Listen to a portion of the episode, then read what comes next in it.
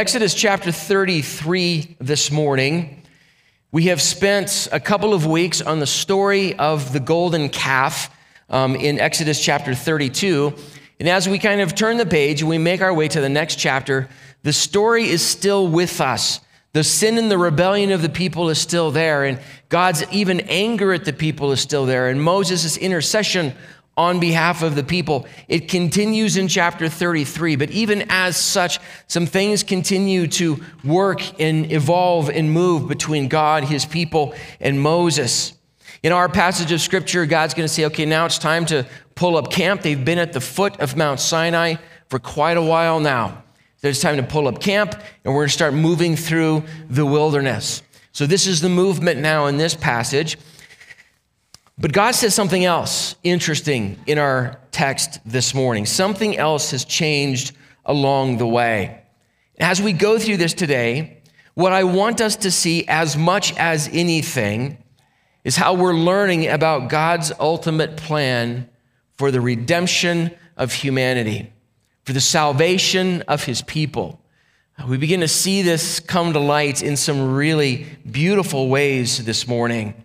We're going to watch the relationship between God, the people, and Moses continue to develop. But what that relationship is doing is it's leading us to a greater understanding of the relationship between God and his people now and his son, Jesus Christ.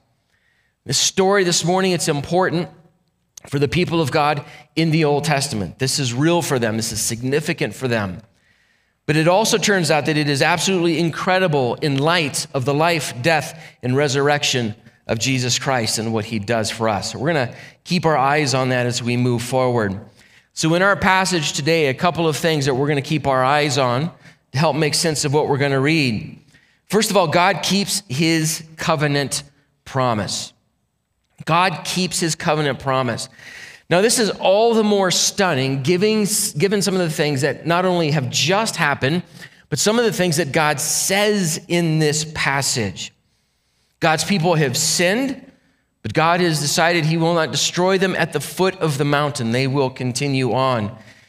In fact, there's a moment in this passage this morning where God says He is not going to go with them anymore. He's going to remove his immediate presence from them because of their sin. So, this is a big deal. And it rattles Moses. And it continues to work its way through how God and his people in Moses, that relationship develops for us in this passage. So, God is going to keep his covenant promise. And then Moses continues to intercede on behalf of the people of God.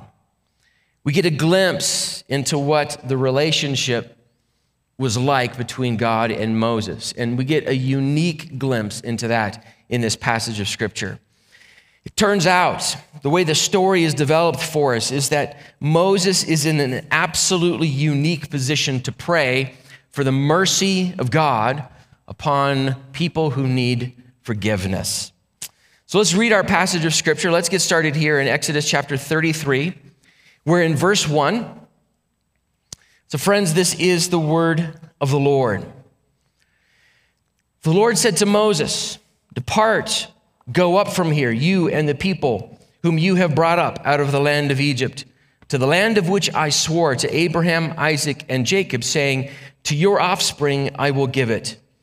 I will send an angel before you, and I will drive out the Canaanites and the Amorites and the Hittites and the Perizzites and the Hivites and the Jebusites. Go up to a land flowing with milk and honey. But I will not go up among you, lest I consume you on the way, for you are a stiff necked people. When the people heard this disastrous word, they mourned, and no one put on his ornaments. For the Lord had said to Moses, Say to the people of Israel, You are a stiff necked people, and if for a single moment I should go up among you, I would consume you. So now take off your ornaments that I may know what to do with you. Therefore, the people of Israel stripped themselves of their ornaments from Mount Horeb onward. This is quite the moment. Yeah, we're done with chapter 32 and we've dealt with the sin in the camp. Moses has destroyed the idol, but the wrath of God is still there because of the rebellion of his people. So there's still more to do. There's still more to be resolved between God and his people. But now it's time to leave the mountain and begin the journey in earnest. And they're going to go through the wilderness, and God says, I'm going to send you to the land that I promised to Abraham, Isaac, and Jacob. There are other tribes that are there. My angel, my representative will go before me, and we're going to drive out these other tribes, but I'm going to give you the land that I promised to your forefathers. You may remember in chapter 32 that this was part of Moses' conversation with God. When God tells Moses, here's what's happening at the foot of the mountain. They've worshiped another God, they've called it Yahweh, and so I'm going to destroy them and I'm going to start all over with you. So Moses sort of stands in the gap. And as he prays to God, he pleads with God and he appeals to God. And he appeals to God's glory and mercy and covenant. He appeals specifically to the covenant as well. So he says, I want you to remember God, Abraham, Isaac, and Israel, that you promised to give them and their children the land. That's who's at the foot of the mountain. So God, the text says, relents. He says, I'm going to go ahead and lead my people into the promised land. This land currently has several tribes that are in it already, tribes that they're going to have to overcome, and God will be with them and go ahead of them. And this is the story of the book of Joshua. But these tribes are there, and what God is doing is He's He's judging their sin. As a matter of fact, if you go back to God's promise with Abraham in Genesis chapters 12 through 15, one of the things that God tells Abraham is that when the sin of these tribes has come full, I will bring your people back into the land. So, this is actually part of the process that God is judging their sin by bringing his people into the land. And it is that strip of land that has been the nation of Israel, one way or another, for 3,000 years now. These are the people who have called this land their national home. God says, We're going to deal with their sin. I'm going to bring you into the land. And it's not just them. God actually tells his people, and if you continue to rebel against me, I will take you out of the land. As a matter of fact, God does exactly that because of their continuous sin and rebellion. That's the story of the book of Jeremiah and other parts of Scripture. But it is absolutely incredible, given the things that we have just read, the things that God says in this passage, the things that we remember about the golden calf, that though God is angry with his people and he will judge their sin, God still fulfills his covenant promises. This is absolutely incredible. Friends, in the end, what God promises to do is based on His character, not ours. It's based on His character. It's based on His immutable, unchanging holiness and righteousness. God makes promises, and Scripture says one, that, one of the things that is impossible for God to do is to lie. So as He fulfills His promises, it's because of His goodness and His righteousness and His power not because of our righteousness. It's based on Him. God will fulfill His covenant and complete everything that He has promised. Even if a generation continues to rebel and falls in the wilderness, God will bring His people into the promised land. And friends, in the same way, and this is, this is part of what's happening in the text of Exodus, as we watch God save his people from slavery, bring them through the wilderness, give them his law, establish this covenant, and then lead them into the promised land, we're watching the story of salvation unfold before us. So, just as God is going to fulfill his promises to his people based on his character, in the same way, friends, your salvation does not rest on your good works or even your ability to maintain perfection. That's not what your salvation is based on. It is based on the grace and the forgiveness of God. This is the good news. This is the gospel. Friends, the gospel of Jesus Christ would not be good news if it was some version of you need to be perfect every day of your life, and then maybe I'll let you in. That's not good news. The gospel of Jesus Christ is different because it's based on Him. It's based on his decision. It's based on his life, death, and resurrection. It's based on God's goodness. Friends, the gospel is not live a good life and then be loved by God. It is you are loved by God. So now we learn to live his kind of life. That's the good news. God says, So I will bring you, I will drive them out. And I will give you a land that is flowing with milk and honey. This beautiful description of the promised land. It is this symbol of a land that will be good for them and it will be fertile and it will be a good place for them to uh, set down roots and to begin to build their nation and their family in generation after generation. And it speaks to God's good will for his people. What I am bringing you to is good. What I am bringing you to is what I have designed for you and put together for you.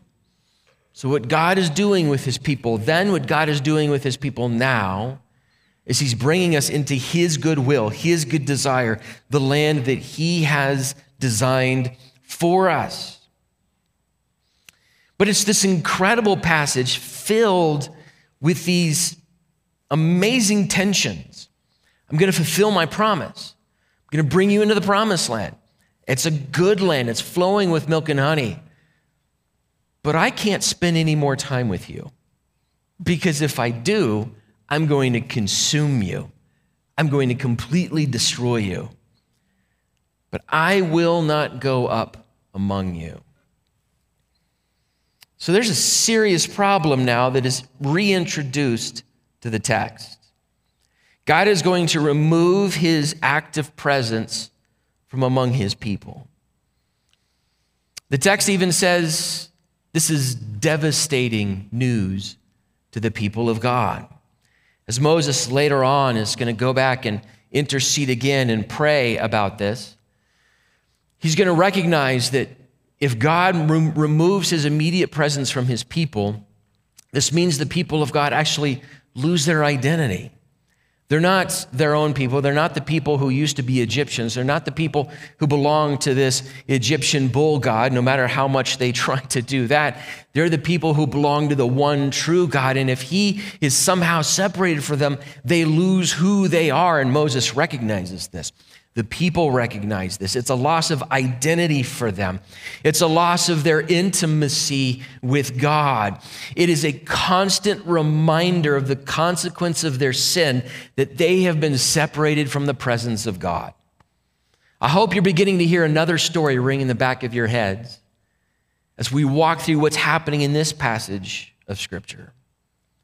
And recall, even in the earlier passage, when Moses comes down the mountain and he's got the stone tablets and he actually sees what's happening with the golden calf and he smashes those stones, the things written with the very finger of God. And the smashing of those stones becomes a symbol of what the people of God have just done. They have broken the covenant, the relationship that they have promised to have with their God.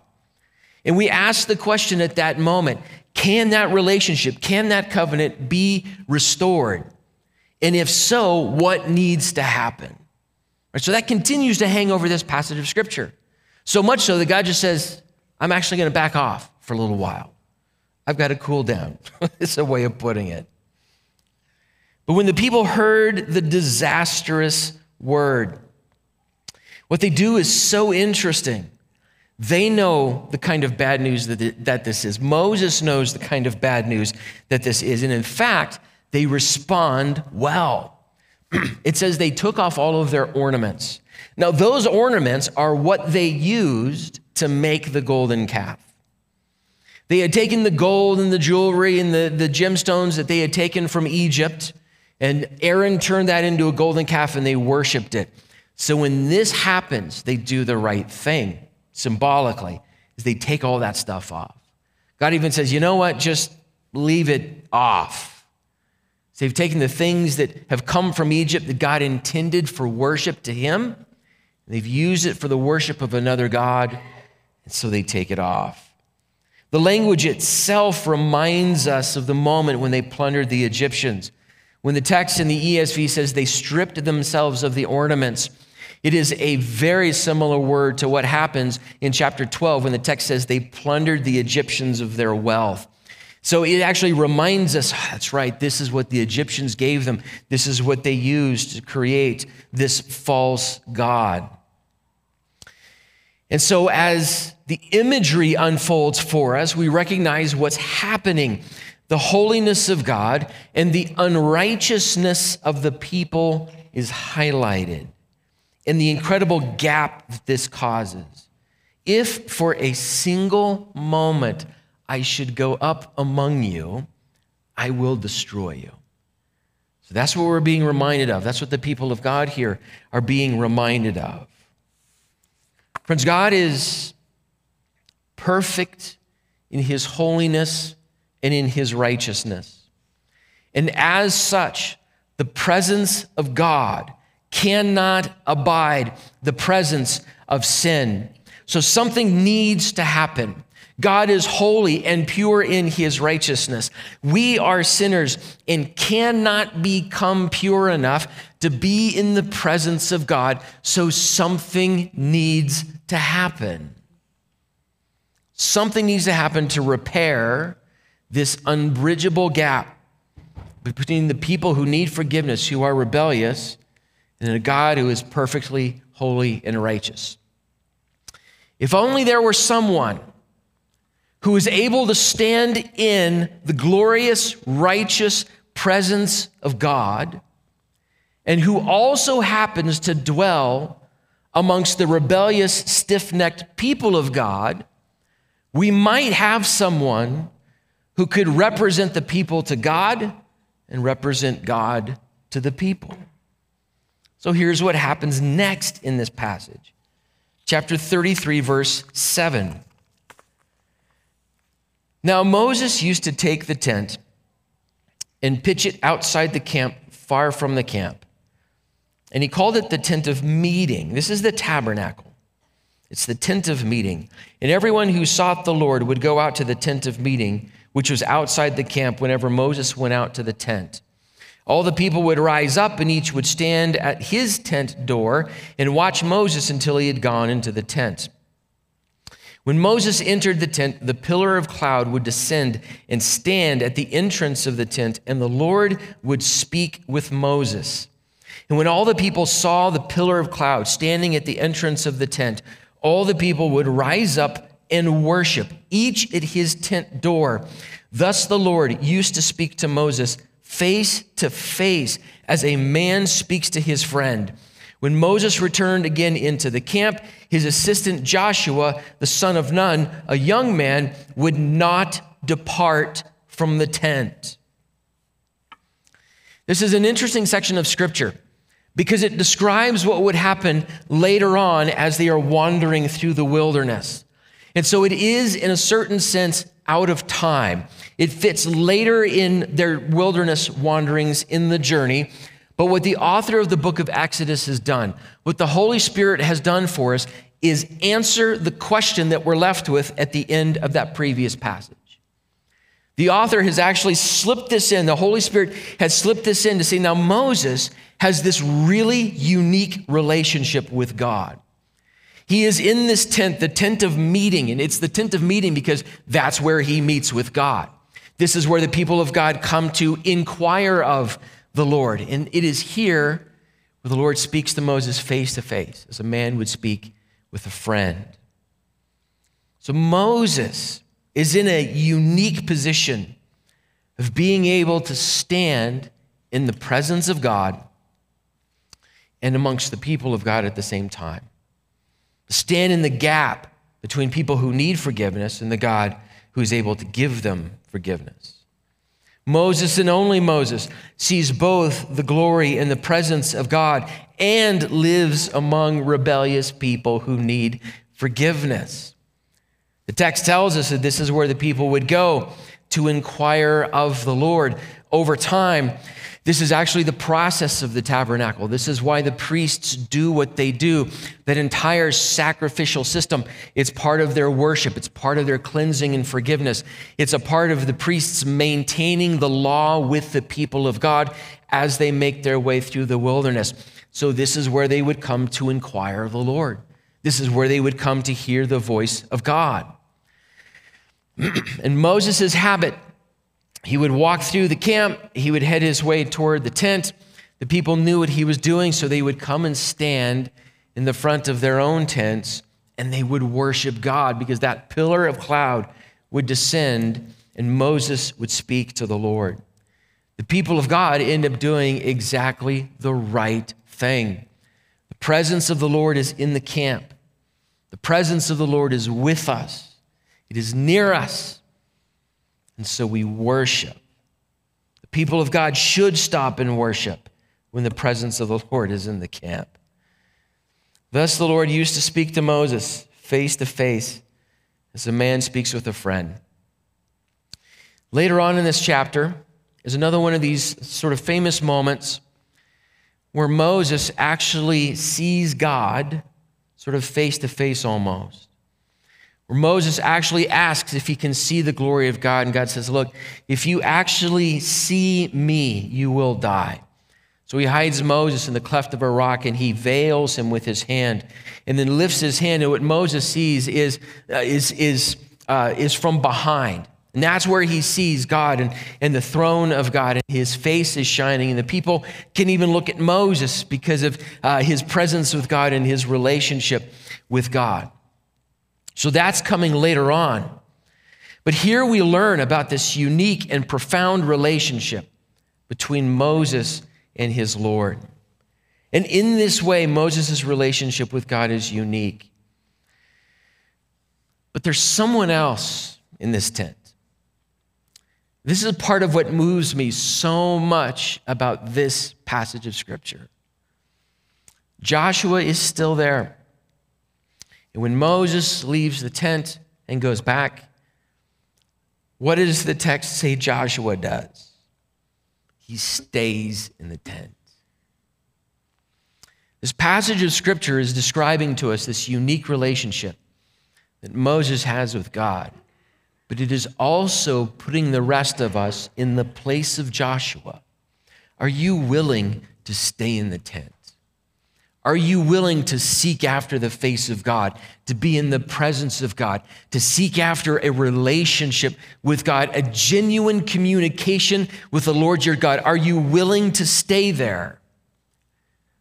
So it's speaking of, it's moving us in the direction of this unique relationship that the God, the creator of all things, the mighty God who brought the plagues and split the Red Sea, actually communicates with his people and wants to be in relationship with you. The kind of relationship that not only saves you and transforms you, but friends will every now and then absolutely overwhelm you. I'm telling you, you find that glimpse of the glory of God and it floors you. It's stunning to me that this God wants to be in relationship with his people. He wants us to know him. And this is by and large the language that the prophets use when they call the people of God back to him. This is very much the language that the apostles use in the New Testament when they write their epistles about what they want you to have with God. They want you to know God. They want you to understand Jesus Christ. And this knowledge is not a knowledge of historical information, a list of facts, some mathematical equations. It's the knowledge of relationship. It is interactive relationship with the Lord your God. So scripture is constantly calling the people of God into that relationship. I love this particular passage of scripture. In Colossians chapter 1, the Apostle Paul and the epistles really pray this a lot. They desire this a lot for you and for me. And this is just one of these passages. Colossians chapter 1, verses 9 and 10 say this And so, from the day we heard, we have not ceased to pray for you. How have Paul and his missionary team prayed for the church at Colossae? Asking that you may be filled with the knowledge of his will in all spiritual wisdom and understanding, so as to walk in a manner worthy of the Lord, the knowledge of God actually becomes transformational in the way I do daily life.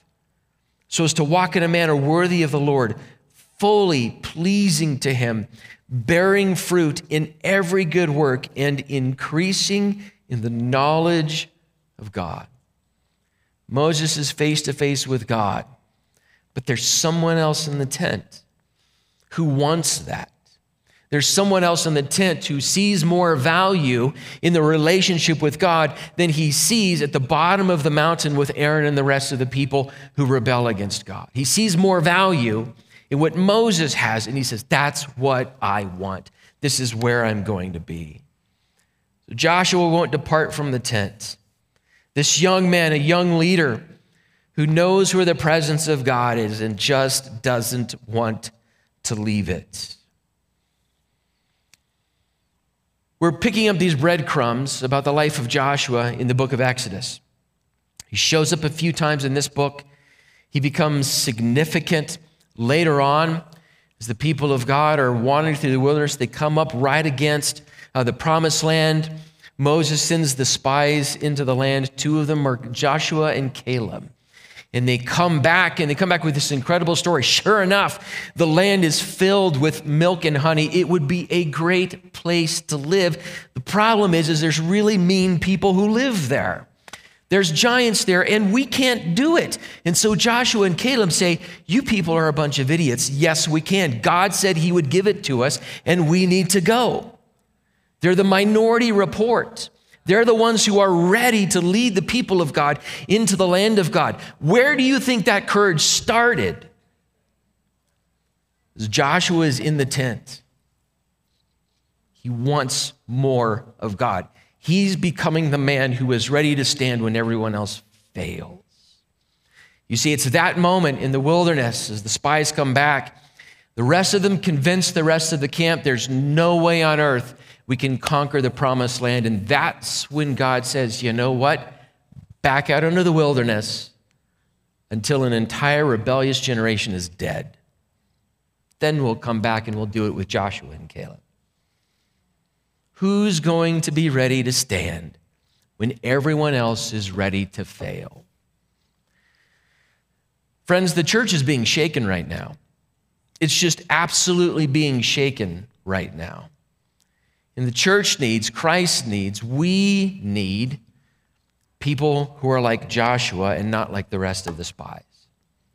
We need people who are ready to stand when it's become, going to become so easy to fall. That's how the people of God are going to enter the promised land. So, friends, there is so much happening in this passage of Scripture because we're at this inflection point. The people of God know it. And Moses knows it later in this chapter as he prays with God, and we'll get to that next time. But we're at this inflection point between God and his people. Think again of everything that God has done to free his people from slavery. He has openly shown a powerful hand on behalf of a slave nation who had no power to free themselves. He brings the plagues, he destroys the Egyptian gods, he frees them from the most powerful empire on earth in their day and age. He leads them through the wilderness. He parts the Red Sea. He descends on top of the mountain of Sinai. And the people's reaction is, you know what? That's not enough. We're going to build another God and we're going to worship another God. So, this is the inflection point that we're at. But God will be faithful enough to his promise to not only save them, but to bring them all the way into the promised land. And this happens because of Moses' intercession. Moses cares for the good of God's people even though he knows how sinful they are and how their sins need to be forgiven and how their lives need to change. He cares for the good of the people of God. At the same time, Moses cares for the glory and the righteousness and the holiness of God. Neither one of these things can be diminished, but both of these things need to be dealt with at the same time. So Moses is willing to intercede before God. Remember your promises. Don't destroy these people. Bring them into the promised land. Forgive them of their sins. And he also is able to go among the people and say, You need to stop your idolatry and worship God alone. This is the unique role that Moses is filling. And as great as Moses is, what we're learning about is the one who comes later who is greater than even Moses. You see, the story that we've been telling now for chapter after chapter after chapter is why Jesus Christ came, what he does for us. We're learning more and more about Christ. Friends, listen to this because this is important the way this moves for us and the way it changes with Jesus Christ. If you are a child of God, God will not leave you because Jesus intercedes for you. Because Jesus brings a new and better covenant. And because God, through his Son Jesus Christ, saves you by his grace. It is God who accomplishes all of this by his will, by his power, and by his Son, Jesus Christ. Let's look at some of these details here this morning. Moses was interceding on behalf of the people of God, and it saves their lives. You go back to chapter 32, verse 12. Moses actually says to God, Turn from your burning anger and relent from this disaster against your people. So Moses appeals to God at the moment of wrath, and he appeals to the covenant promise, God's glory and the mercy of God, and it saves the people of God. And then we read this in the New Testament, in this incredible chapter, right in the middle of the book of Romans, Romans chapter 8, verses 33 and 34. Who shall bring any charge against God's elect? It is God who justifies. Who is to condemn? Christ Jesus is the one who died. More than that, who was raised, who is at the right hand of God, who indeed is interceding for us. Your Savior is standing in the gap for you even now. It's not because of your righteousness, it's because of His righteousness. And our Savior interceding for us. God's covenant, even though his people break it at the foot of the mountain, God's covenant will be fulfilled by the power and by the righteousness of God, not by their good deeds or our good deeds and our perfection. We read this once a month, we're going to read it again later this morning as Jesus sits with his disciples at the Last Supper, Matthew 26, 28.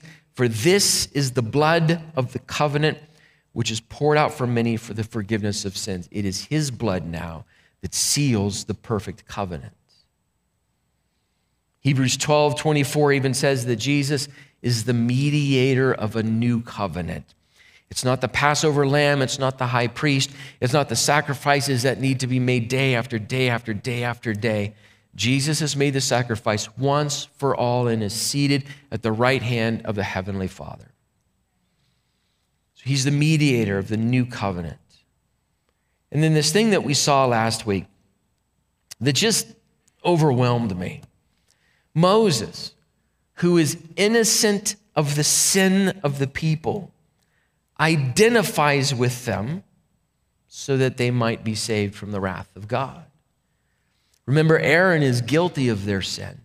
And when he's given a chance to repent and change that, he deflects says, i'm not actually any i'm not like any of these crazy people they're the ones who sinned not me and we all know aaron's the one who led them into sin moses comes down the mountain completely innocent of their sin and he tells god if you are not going to forgive them then don't forgive me either and wipe us out it's stunning that Moses does that. And it's because he identifies with the people of God that he is able to deal with their sin and not Aaron.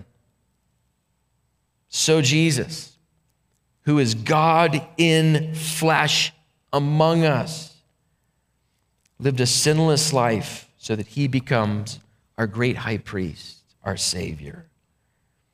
Hebrews 4:15 says, For we do not have a high priest who is unable to sympathize with our weaknesses, but one who in every respect has been tempted as we are, yet without sin.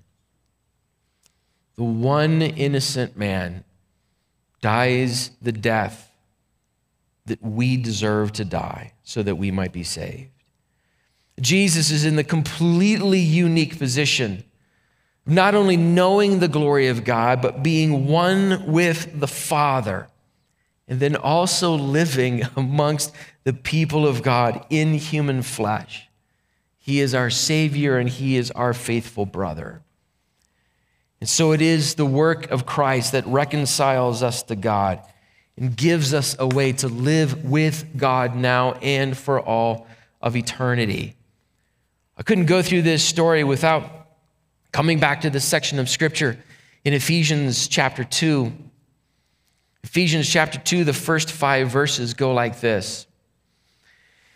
And think again of this in terms of what's happening here in Exodus 32 and 33 the division between God and sinful people. And Moses is working at standing in the gap and what is needed to make this happen, the reconciliation to happen. Here's how the Apostle Paul describes it. And you were dead in the trespasses and sins in which you once walked, following the course of this world following the prince of the power of the air, the spirit that is now at work in the sons of disobedience, among whom we all once lived in the passion of our flesh, carrying out the desires of the body and the mind, and were by nature children of wrath. What did God say about his people? If I was too close to you right now, I would destroy you because of my wrath. We were by nature children of wrath, like the rest of mankind. But God, being rich in mercy, because of the great love with which He loved us, even when we were dead in our trespasses, made us alive together with Christ. By grace, you have been saved. This is good news. This is the gospel of Jesus Christ. God will finish what he promised to do because God desires you are saved. Jesus takes the justice that I deserve and gives me the mercy I need. Jesus takes the justice that I deserve and gives me the mercy that I need. Charles Spurgeon, again, the great pastor theologian, I love the way he puts this. Dear soul, sit down and behold the justice of God that must punish sin, and see the punishment being carried out on your Lord Jesus.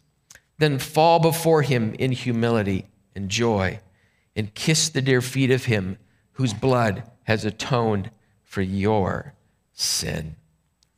Let's pray.